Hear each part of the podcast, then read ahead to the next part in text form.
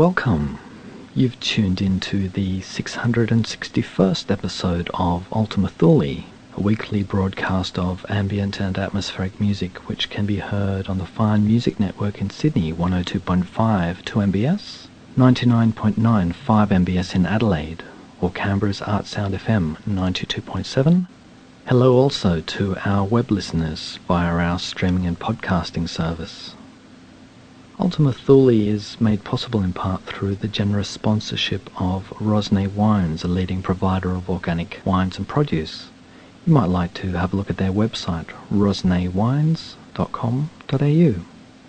If you'd like to know more about the music which is played and have a closer look at our playlists or find out a bit about the presenters or offer any comments and feedback, you might like to visit Ultima Thule's website, which is ultimathule.info. That's U L T I M A T H U L E dot info. Now, tonight I have a very special treat for you, whether you are a long standing ambient buff or new to the genre. Tonight we'll be presenting an interview with Yaroslav Kavaricek, who is renowned for having produced the benchmark ambient program Dreamtime Dreamtime went to air on ABC FM in Australia from the mid 80s until the mid 90s. It was almost the first program of its kind in the world, beaten only by a matter of weeks by Hearts of Space. You'll find tonight's interview a rich journey into many areas of music theory, philosophy, production techniques. I'm sure you'll find it fascinating. Partway through the interview, you'll notice from beneath the spoken word segment will be rising a mix of music which was produced by Yaroslav exclusively for Ultima Thule. The music in Yaroslav's mix is composed entirely of Australian content, and for a full playlist, as mentioned before, have a look at our website, ultimathule.info. We're going to get straight into the interview now. Enjoy. And tonight it's my great pleasure to welcome to the studio for the Ultima Thule audience, Mr. Yaroslav Kavaricek, who was famous and quite influential for his benchmark program Dreamtime, which went to air on ABC FM from the mid 80s all the way until the early 90s. Almost a decade of music, actually, was presented via Dreamtime. Welcome, Yaroslav. Thank you very much, Mark. It's a great pleasure to be here in your studio oh, with your listeners. Thank you. It's a great honor to have you here. Something I often wondered because you were quite influential in bringing me and introducing me when I was growing up to the ambient music sound. And in the years since then, as my musical appreciation has developed, I began to wonder who were your mentors and who were the greater influences on you as you were growing up, especially in the realm of ambient music? Well, I think I was very lucky. I was born in Bohemia. In Bohemia, I used to be part of Austro-Hungarian Empire, then of uh, Czechoslovakia, now the Czech Republic. It's right in the heart of Europe. Prague is the capital. And uh, in this country, we had very rich uh, musical traditions. Now, I also was born into a musical family. My father was a musician, my mother and my grandmother as well. They used to sing quite well. So I was surrounded by music from my earliest childhood. Music simply has always been a very important part of my life. And if you talk about ambient music, well, it all depends how we define ambient music. Yeah, so how, how would you define, if you could, ambient music? I would say it's uh, actually sonic space or sonic environment around us. Uh, we can define it from the point of uh, composers. Say this is a certain kind of music which uh, creates this sonic environment. We can also define it uh, from the point of a listener and then actually it depends uh, on the way you listen and uh, then you would find that even going through the forest or having a walk on the beach all those sounds around can be actually perceived as ambient music yeah well, and those those sounds which we find ourselves out there in the natural world. We're going to touch on that a little bit later when we talk about some of your field recordings. Actually, I, I just sure. uh, remember there's a, one little story or one uh, uh, little aspect of my uh, childhood with my father. My father also played the violin among some other instruments, but once he lost the tip of his index finger, so keeping in tune was not always easy, yet he was very keen on playing. And uh, once he brought home harmonium, and uh, our dog would sit with us and would sing. uh, but neighbor was complaining about our music making, so my father would often take his motorbike and we would go high in the mountains.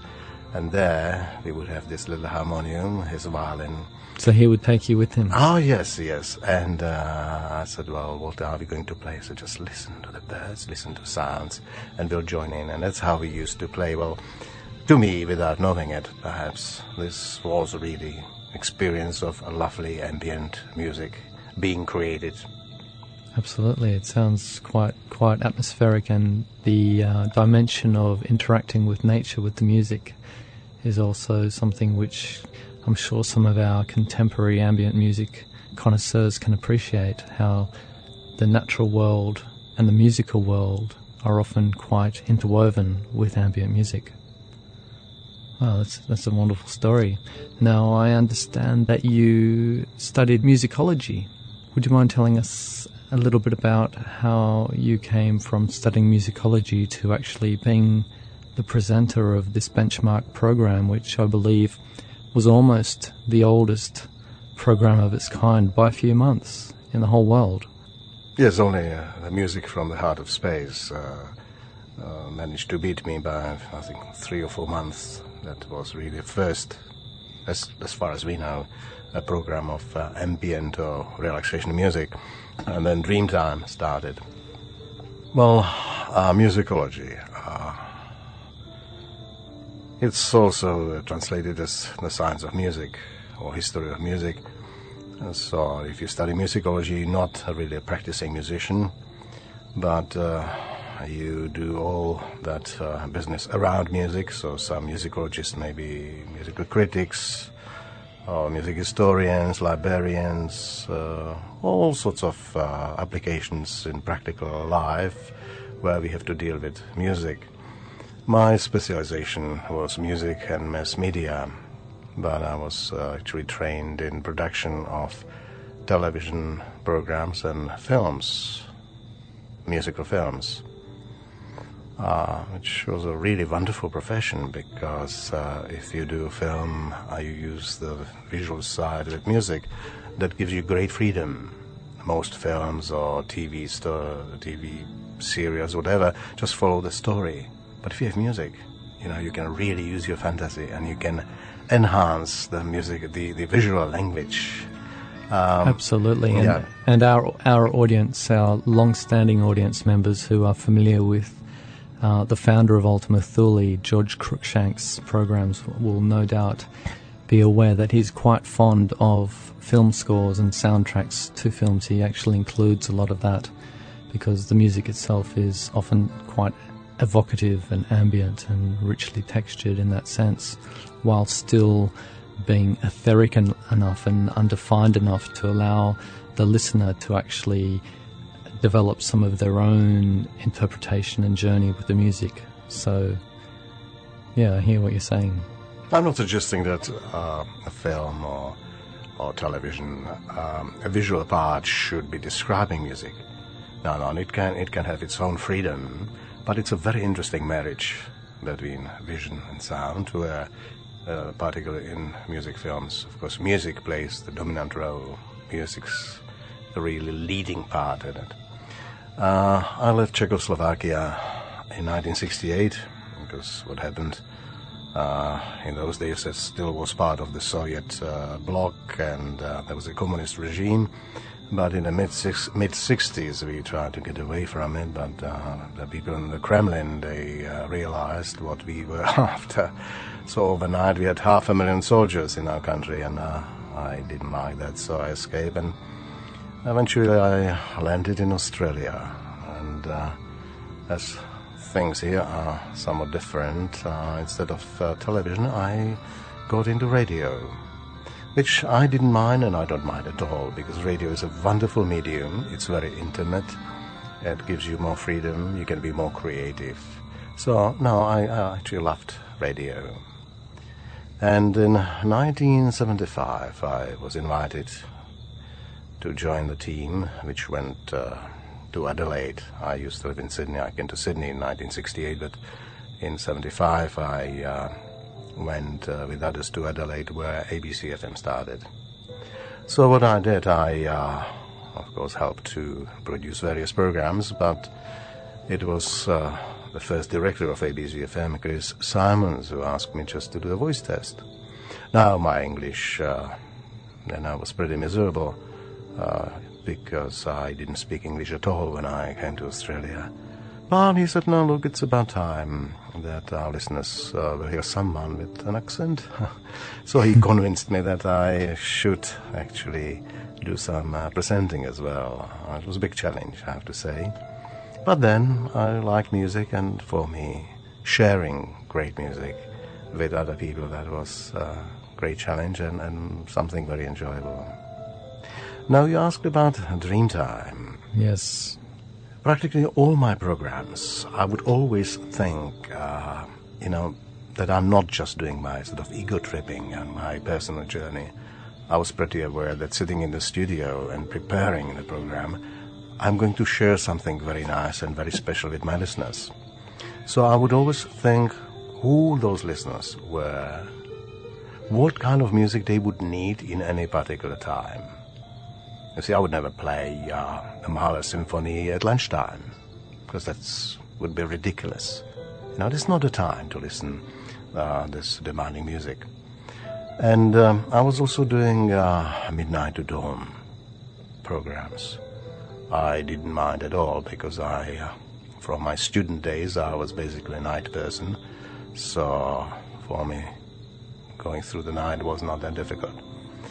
So I knew that after midnight, that was a very good time for chamber music and uh, more demanding music because there were listeners. There are listeners through the night. And uh, that was a time where they could concentrate and truly listen. But then, about uh, half past four, uh, I knew that, uh, especially some older people, they would wake up so early. So what do they need is music full of energy to start the day. So then I would go to Baroque music, and I would play, apart from Bach, of course, Vivaldi and uh, that kind of music, or early classical music, just to start the day with fresh energy. The question was what to do between, let's say, three and four. And uh, great thing about radio is that uh, you know you get feedback. One would get letters. Sometimes people would ring you if you do it live in the studio. So I was trying to create the image of my audience and what the needs may be. And I realized that uh, there was quite a number of people who were ill, they were in hospital. Sometimes they couldn't sleep. So I thought, well, why should I play any noisy music or challenging music? Three and four, it's uh, it's a very quiet time of the night. So I was choosing very slow music. And it didn't take long, and I was getting very good response. There were people who said, well, that really helps us very much. Because here we are, I can't sleep, and this music is soothing, it's got great power. Fantastic. So just putting this in uh, context of time frame, this was the mid 70s? Yes. Uh, that the, yeah, yeah, I would say maybe early 80s. Okay. And um, so then uh, I thought, well, that would be good actually to have dedicated program of this uh, kind of soothing music. If you talk about ambient music, that's just one of the terms we use. We can say relaxation music. In those days, some people would even call it new age music. Uh, well, none of those terms is uh, actually reflecting exactly what it is, but we understand uh, you know, what, what kind of music it is. The emphasis was on relaxation and or sometimes I would call it meditative music. And when the opportunity came, I had a chat with my uh, boss, uh, Dennis Harrison, then, and uh, eventually I convinced him that uh, it would be good to have a dedicated program of this kind of music. And uh, at the same time, that was really the beginning of this new age movement, so new recordings were appearing. And I said, well, here we have something, uh, this new music, which we can present within this context. And that's how it happened. Fantastic. Fantastic. And so Dreamtime went to air on ABC FM from, I believe began in 1984 and concluded somewhere around 1992. So that's quite a span of years for a program and such a benchmark program to be running. Now, do you mind sharing with our audience and with myself what were some of the highlights and some of your fondest memories from the Dreamtime years? Well, Dreamtime uh, became a very popular program. Uh, of course, music was quite accessible. Uh, there were a few things I was very happy with. Uh, that program brought many younger listeners to our station because we know that with uh, classical music station, well, that's what ABC FM basically was. Uh, we usually have older audience, and I was very keen on uh, introducing younger listeners also to the rich and beautiful music. And uh, I didn't play just, uh, let's say, new age music or ambient music. I would often make mix where I would put classical music uh, in, in that musical flow. So yes, we did, I think that was a program which had significantly high proportion of young audiences. Then I uh, got some uh, lovely feedback. Uh, well, you get it because, uh, let's be honest about it, if you play classical music, uh, most listeners basically know the music. They can even buy CDs if they want to. When you do some new music, and uh, this ambient music was new, often I would get uh, CDs direct from composers or musicians. So uh, people needed some information and they had to ring or they had to write to ask about the details and where to get it from. So, what, what were some of the uh, pieces of feedback, letters, comments which really stood out for you from those years? Well, some uh, listeners would admit that yes, this was uh, a kind of program where they might fall asleep during uh, the program, which I said, look, I don't mind. Uh, there's so many people who spend so much money on sleeping pills. so if you can prove it, perhaps I could become even very rich by uh, putting people nice, relaxed sleep. Uh, because even if you fall asleep, you still listen. And uh, the important thing is that it's a very sound, deep, healthy sleep. So that was no problem at all. But uh, yeah, there was some very interesting uh, comments I heard and feedback. Once I got a letter from uh, Europe that uh, this listener wrote to me that he was traveling across Asia and that he was missing my program. And uh, but uh, he met uh, another backpacker somewhere in India who had um, a few tapes, a few copies of Dreamtime. So he stayed with him for about a whole week so that he could listen to his tapes. That was a lovely compliment. another very interesting story was when I was visited in Adelaide by uh, a chap who said that he would like so, to meet me and have a chat with me because he listened to my program at Antarctica. I said, well, that's Well, you must have had a powerful transmitter. Yeah, I said, that's impossible technically. He said, no, no, no. And he explained how it happened. He said that from their base in uh, Tasmania, they got, I think, once a week a plane would drop supplies, and uh, they made an arrangement that someone in Hobart would record Dreamtime for them, and uh, the tape, the cassette, was then dropped with other supplies, and uh, they had the working FM transmitter for communication. Uh, so usually they were not communicating. They said very often they played my tapes. Fantastic. So your program has, in many forms, travelled all around the world. Yes, yes, but um, but as I said earlier, for me the, the, the greatest thing was that I could see that it was working for people, that I was doing something which was meaningful. Uh, because in media, especially in modern time, um, you know, the fame is always short-lived, and uh, uh, one needs to be a little, little bit extravagant, but not not too much. Uh, to me, the success, especially in radio, is really thinking about your listener, Absolutely. for your listeners, Absolutely. and sharing, doing something for them. After all, that was the job we were paid for. But that was very important. So all this feedback was good for me when it was confirming uh, that my approach and my strategy strategies were working. Yeah. Yeah, that, that, that aspect of sharing the music is very much something I can relate to. Um, not sure how many of the Ultima Thule listeners are actually aware, but it's got its home in a radio station called 2MBS, which is in Sydney. It's a community based radio station where all but I think you could count on one hand how many people at the station were actually paid, but certainly with the Ultima Thule team, we're all doing this as an act of love. It's totally voluntary, and uh, the only reason we're here is because we love to share this music with people. So uh, we do like to get those emails and occasionally letters or phone calls from people just to have a bit of feedback about what's going on. But I can appreciate these stories.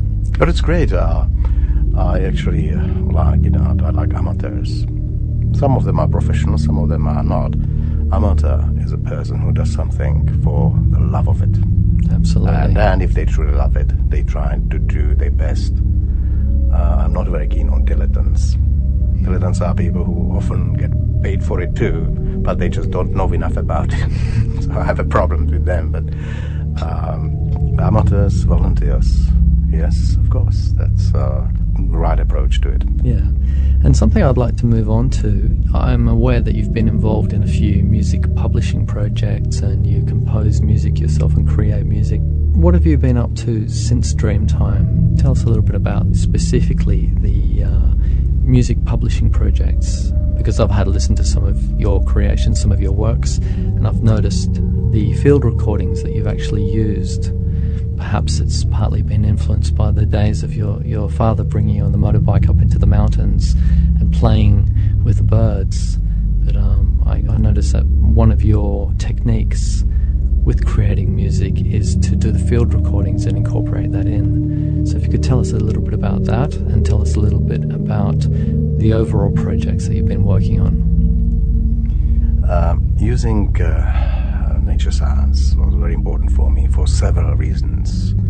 Uh, I would say perhaps the most important one was a cultural one. You know, all those values which are very important for our life, meaningful life, and continuation of life. That's to me is really the very essence of culture. And without culture, we can't properly function as individuals or as society. So culture actually can absorb various elements from other parts of the world, but they have to fit, they have to be meaningful in the context. There's really not much point being very multicultural and accepting Eskimo culture because it's got really no, no, no meaning here in our climate. The same thing is with music. You see, we can easily absorb Bach because his music is universal. So those various aspects of culture are related to our environment, to our needs. And then it really doesn't matter whether I was born in Australia or not. What really matters is how I feel about the place I live in. Whether I'm prepared really to, uh, to protect it. And to protect it means really to appreciate it. And to appreciate it means to know it. So let's say in Australia, if we talk about the so-called white Australia history, well, when I came here, uh, we were still very much under the English influence. I think lately we are getting more and more American input. So what I would prefer to see is that we seriously think about the authentic, uniquely Australian aspect of culture. And when we talk about music, well, that's why I made recommendations to uh, all those young and talented composers of ambient music uh, to go out and listen and record and first listen so that we can hear the uniquely Australian sounds around us. See, we are a very urban nation. I think more than 70% of Australians live in the big cities. And uh, yet, we live on this lovely continent, so uh, listening to sounds, not just birds, even to ocean sounds and, and whatever, give us a certain uh, cue how to develop our uniquely Australian culture. So that's what it was all about. So, what I can hear there is the deepening into a sense of place, a grounding into this place called Australia, and, and really getting in touch with what it means, what it feels like, what it looks like, what it sounds like in Australia, and using that as an information base, an experiential information base to then inspire the music, would allow an Australian music to emerge. There'd be elements of the Australian landscape, this, this place, this country, this land to actually be expressed through the music. Yes, well, the music is a fine example of all things cultural. Now, certain music, yes, we can incorporate, we can accept. Uh, but what's the point for me bringing Czech culture, and it's a very rich culture with deep traditions, into Australia? Because that culture developed in specific environment. So here, I was thinking, okay, what is truly Australian? I had to learn many things. I had to learn really to love the bush. And how could I do it? Well, through my ears. Listening to birds, listening to night crickets, all those things. And that really opened my ear and opened my heart as well. So, in this way, um, you know, sound and nature sound was sort of very important for me. Um, and I think in ambient music, uh, we've done, we've reached um, some sort of um, specific qualities. Because if you listen to uh, so-called art music now, with uh, perhaps a great exception, which is Peter Sculthorpe, whose music is sounds really very Australian because he listened. He was born in Tasmania, and from his childhood he would hear the bush. So in his music, you know, that's Australian music. But uh, most other art music could come from anywhere. Or pop music, rock music, there's nothing specifically Australian about it usually, just a touch of didgeridoo that could come from Germany or, or American groups as well. But in ambient music, we have now a group of very talented young composers.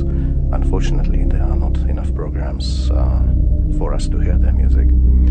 I could give number of names. Uh, of course, Tony O'Connor would be the best known. Yeah. Uh, to me, really one of the great Australian composers is Peter Mumm, who is not well known, but he's done some brilliant recordings of Australian sounds. He's got very Australian, fine, cultivated ear, and his music is quite joyful, but the way he combines Australian nature sounds and music is quite unique. It's beautiful music, very talented if our listeners would like to go out and source some of this music, do you have a favourite album that you would recommend they start with? I think Coranderrk is uh, perhaps his uh, best known album. Okay, how, how do you spell that? C O R R A N D E R K, I think it is. Okay. Coran, Coran And um, how do you spell Peter's surname? Um, M U M M uh, I think he's quite exceptional. Uh, APRA did some support for ambient music. I'm uh, very happy to say there is even a section where uh, ambient uh, composers or ambient music composers uh, get returns based on sales because you see this music unfortunately is not played on commercial radio or not even on the ABC anymore. I can understand why. Um, there were plenty of listeners and certainly demand was there. It just showed about the narrow mindedness of our artistic managers, unfortunately. But um, yes, the, the, uh, it's very rich school, and uh, I hope that one day they will be properly recognized and their music would be enjoyed. Uh, many people would uh, love to hear the music and use it if they only knew about it. That's the problem. And so, still talking about the production and the music projects, what, what were some of the areas that you went to, some of the places that you went to to do the field recordings, and what were some of your favourite things to record? Well, I uh, uh, kept uh, tape recorder, like a mini disc, and uh, good microphone uh, with me all the time. Whenever I heard some interesting sounds, I uh, would record them. Uh, I think two um, uh, localities were uh, of particular significance. One was Tasmania, which has a lovely soundscapes, beautiful sounds. But um, once you start recording, very interesting thing happens. Because to record uh, very subtle nature sounds, one has to open one's ear. And that's amazing. Because then you realize how badly is our world polluted sonically. So I said, no, I want to record some pure nature sounds. I don't want any background, any somebody cutting grass on Sunday morning, anything like that, no traffic. So one day I, I thought, okay, I go for a week to record, record sounds, pure sounds, deep in the outback. And the idea was to go to the Flinders Ranges. So I went to the Flinders Ranges, and I could hear on my recordings in the background noise of buses and trucks being 20 miles away. I said, well, no, I don't want that. So I went to Arkaroola.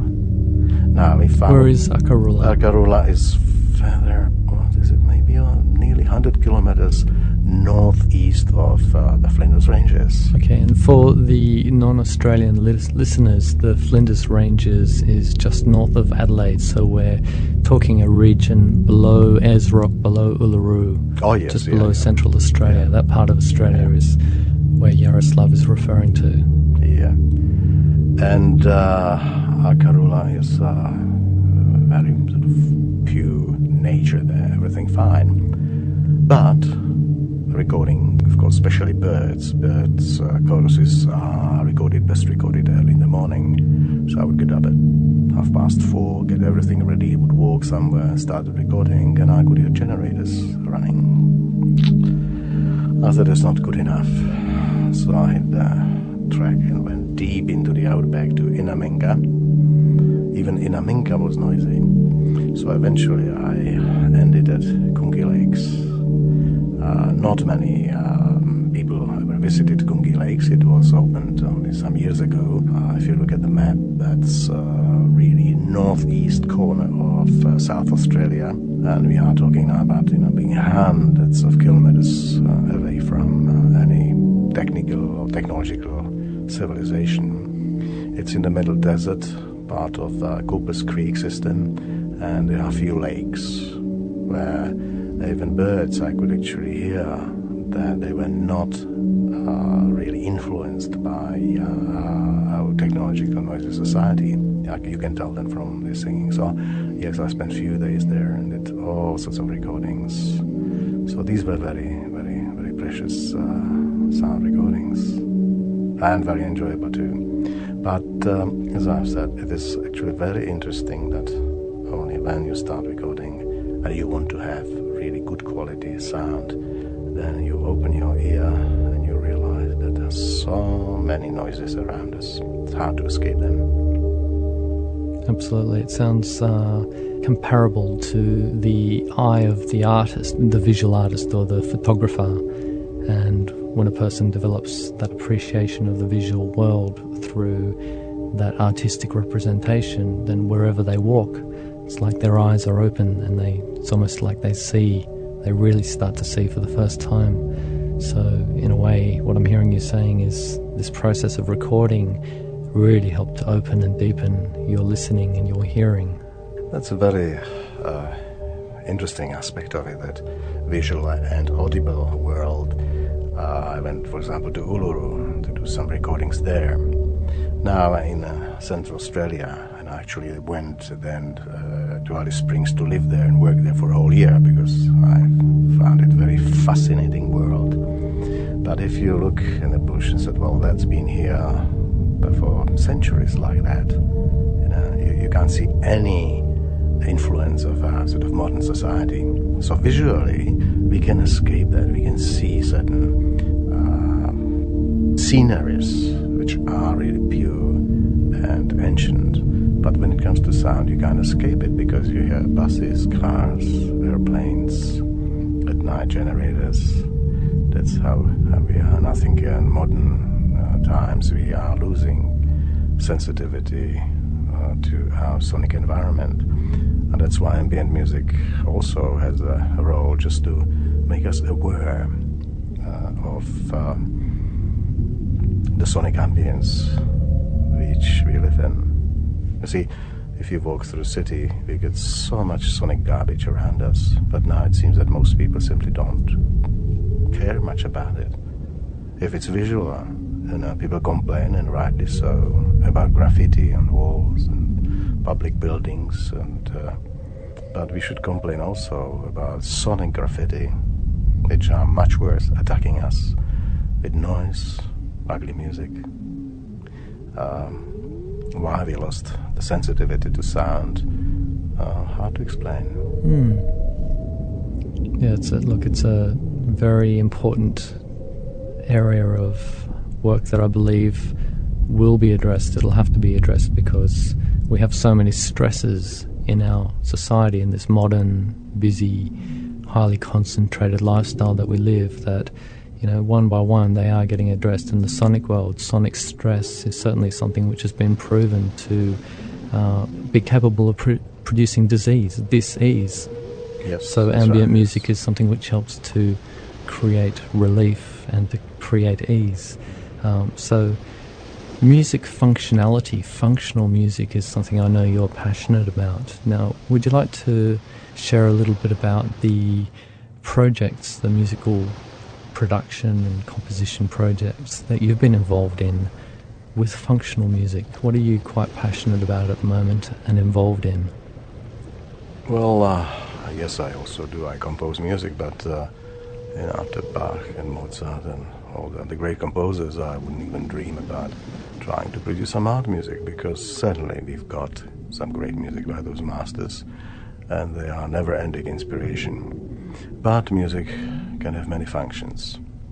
And uh, so I was looking uh, in the areas where there may be need, and this meditative music is uh, one area uh, where, yes, certain work can be done. After I left the ABC 10 years ago, I uh, continued sort of my search uh, in the area of music psychology, music therapy, and uh, and these this is sort of 1992 93 so the the new age movement was rolling along quite strongly at that that era so meditation music new age music all this was quite a strong there was quite a strong appetite and uptake in the community for these sounds and this yeah. functionality of music once again, the term new age is a bit tricky, isn't it? Because people can imagine all sorts of things, and I know there are so many charlatans who uh, pretend all sorts of things, you know, singing with angels and stuff like that.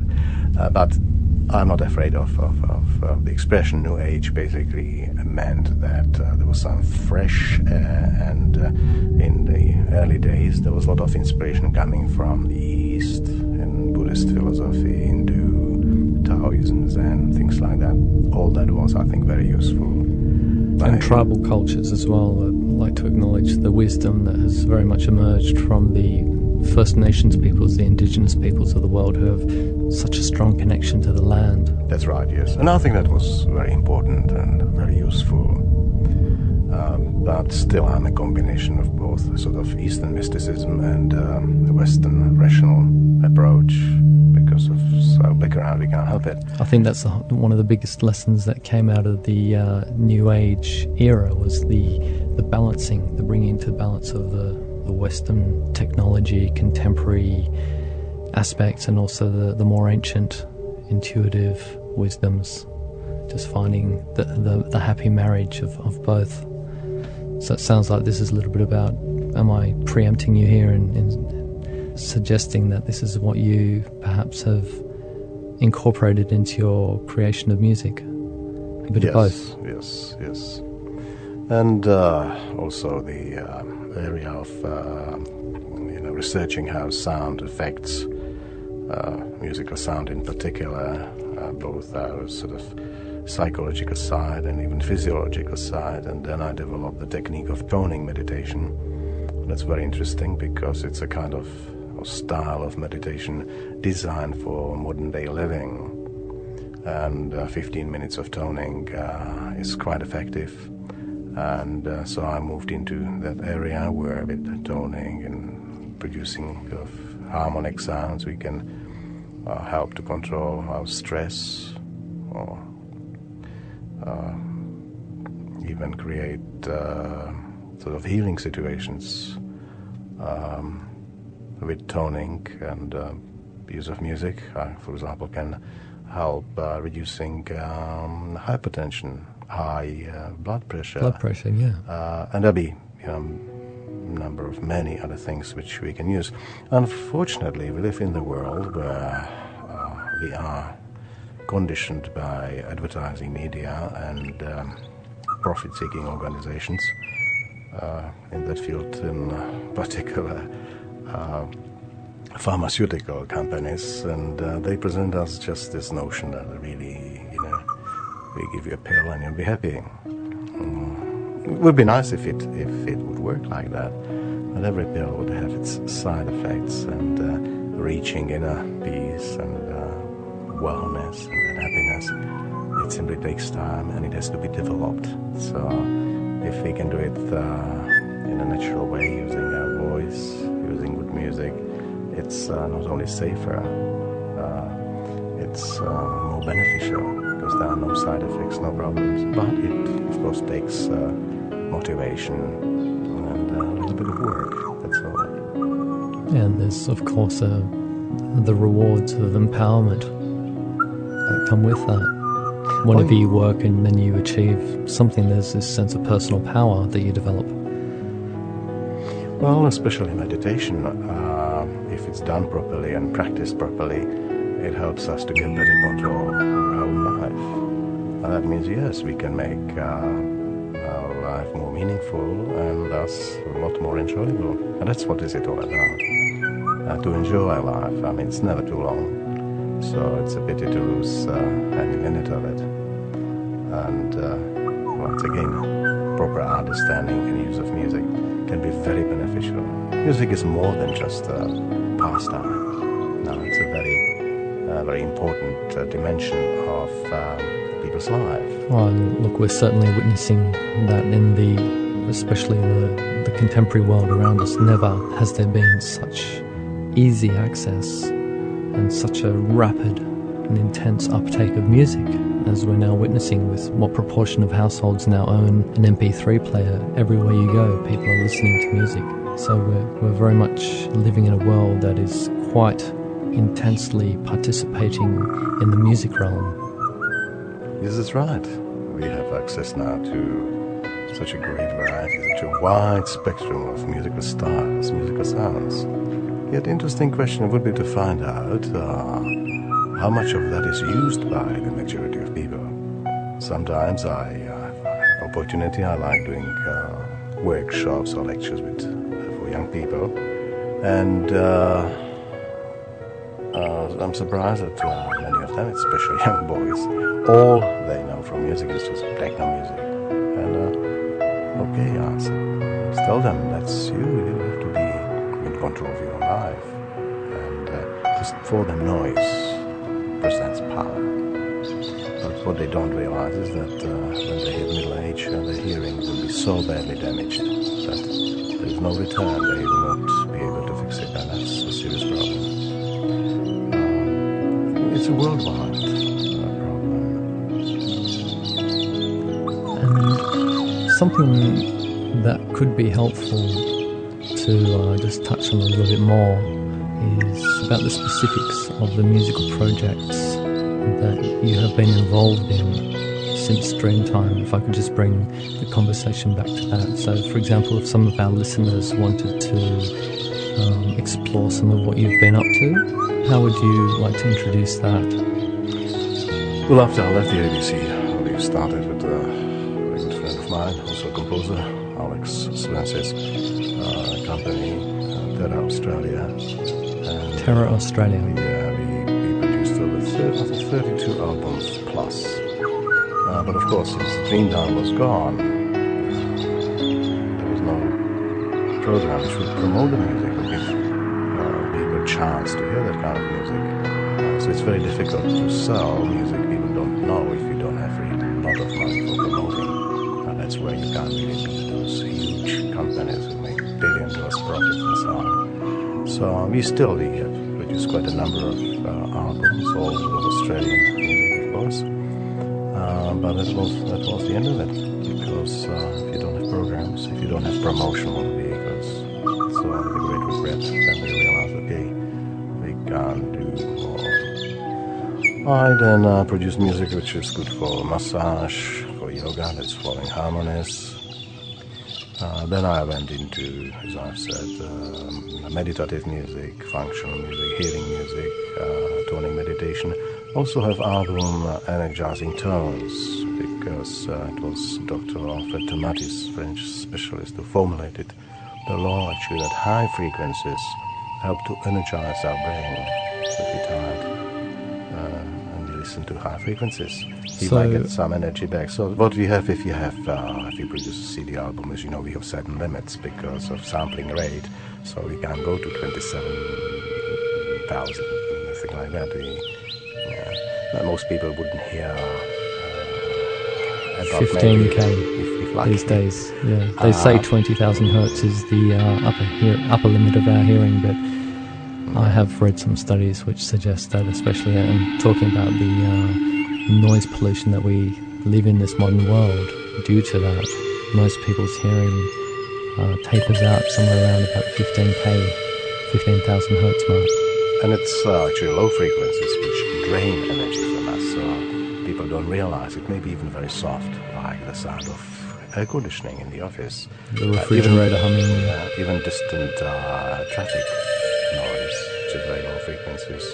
People living close to airports or highways, often they feel that they are very tired, exhausted, not knowing why.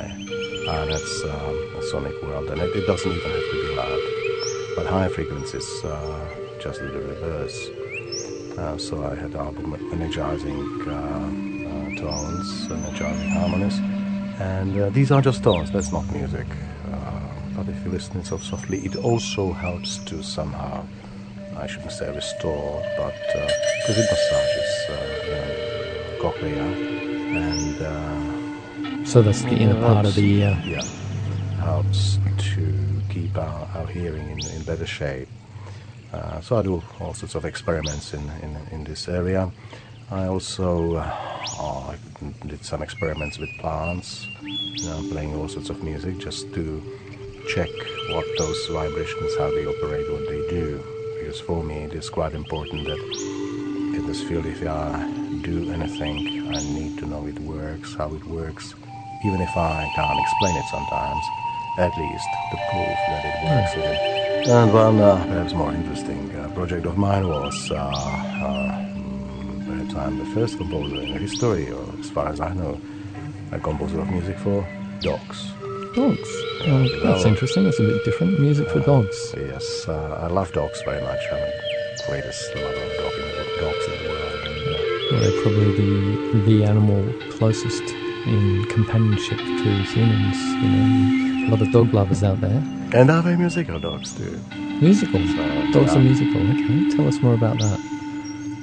Well, uh, I actually uh, uh, dogs and dogs in our family, so I had first-hand, ex- first-hand experience that when we play, the dog, uh, one dog in particular, would sit with us and he would really sing. By that I mean that uh, they tried to get the right pitch, second harmony. And then I met number of dogs could do that. And um, dogs uh, are very sensitive to sounds because they've got much better hearing than we have. And they truly prefer harmonious music rather than noisy music. Uh, even my postman explained to me, he was a great dog lover, and he said, well, that sometimes the dogs are chasing postman. This is. He said, no, no, no, no, you've got nothing against me. They just don't like the sound of my motorbike, and they ride. I don't like it myself either. So he would stop. He would switch uh, his motorbike off, and then he would have a chat with our dog or dogs in our street, and, and they would love him. They stopped barking at him because because they knew it was just a stupid motorbike, and he explained to them. So dogs uh, uh, can hear pretty well. They've got a very good sonic memory. You know, they once they hear uh, the sound of your car, then they know when you're coming home, and uh, they remember voices. So I thought, well, it's about time that uh, uh, we produce some music for them. The album actually is designed for situations where dogs are left alone in a house or in a flat. Okay, because I mean, often dogs are left alone for long periods when they become agitated or stressed yeah. or bored. I've noticed that they uh, begin to bark a lot. That's right, because they are social animals, and when they get bored, lonely, they feel miserable, and they start barking or complaining. So the album has three elements of my relaxation music, nature sounds, because often they are in a flat where they can hear only technical sounds. And uh, there is some dog singing, not much, but yes, it is there. I worked with five dogs on that one. Bruno, I think, was, uh, was the best of them. Some dogs would actually bark on hearing it for the first time, and people then would say, Now look, this is supposed to be relaxation music for dogs. And my dog was barking when hearing it, uh, listening to it. First of all, it's um, similar to the situation when you have a new neighbor and uh, he comes with his dog. So, what your dog will do at first, they will bark at each other because it's a new dog in this space. But it usually doesn't take long. They become friends and then they work together. And yeah, dogs actually can create very very strong and good friendship. So the same thing is here that for the first time they hear it, some of them might bark, but maybe after second, third hearing, those dogs they recognize their voice, and then they become their friends.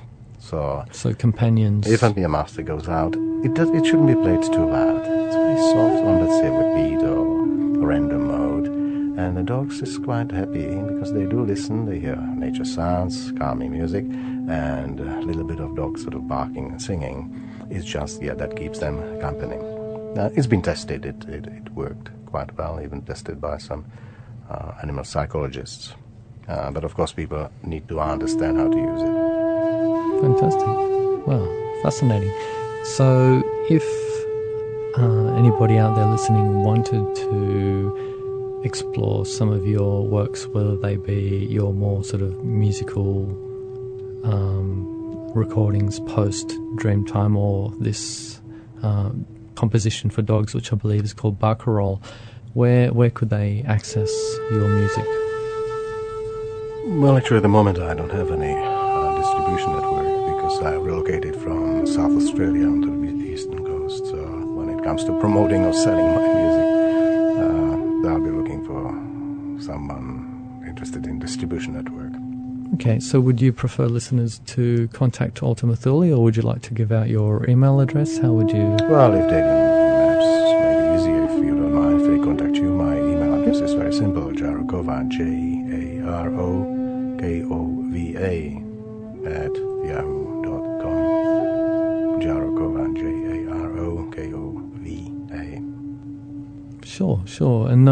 some of the uh, Australian audience will remember Yaroslav's program quite fondly and may have some other questions or comments or feedback they'd like to offer.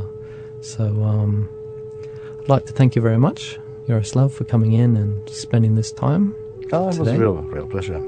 And uh, also, our listeners, a show or two ago of mine would have been treated to the program, which was entirely produced from CDs from your own private collection, which you very generously shared with myself. So um, that would also give them a little bit of a reminder of uh, Yaroslav sounds.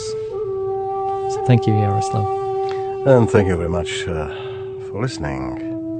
Uh, one thing I would like to mention is that if you listen to this program regularly, you like it, then uh, uh, please recommend it to your friends because programs like that usually don't have huge resources for promotion. So while commercial music gets all sorts of uh, promotion here, uh, it is important that we do it ourselves. But I know from my experience that uh, if you find the right person who might enjoy this kind of program, then of course they are quite happy if it's brought to their attention. So please give it good support. Programs of this kind, I think, are truly important.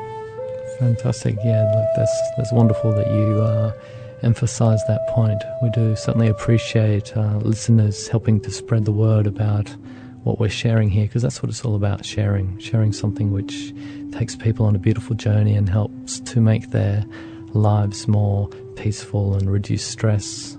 So, um, yes, it's, it's, an absolute pleasure to be sharing this and to have you here. Well, thank you very much again. Thank and, you, Yaroslav. Uh, may you be always well and happy. May you be always, may be always well, well and happy. May you be always well and happy and happy and happy and happy and happy and happy and happy and happy and happy and happy. Fantastic. If you've just tuned in or tuned in part way, that was an interview with Yaroslav Kvaracek, who is renowned for having produced the benchmark ambient program Dreamtime, which aired on ABC FM from the mid 80s until the mid 90s.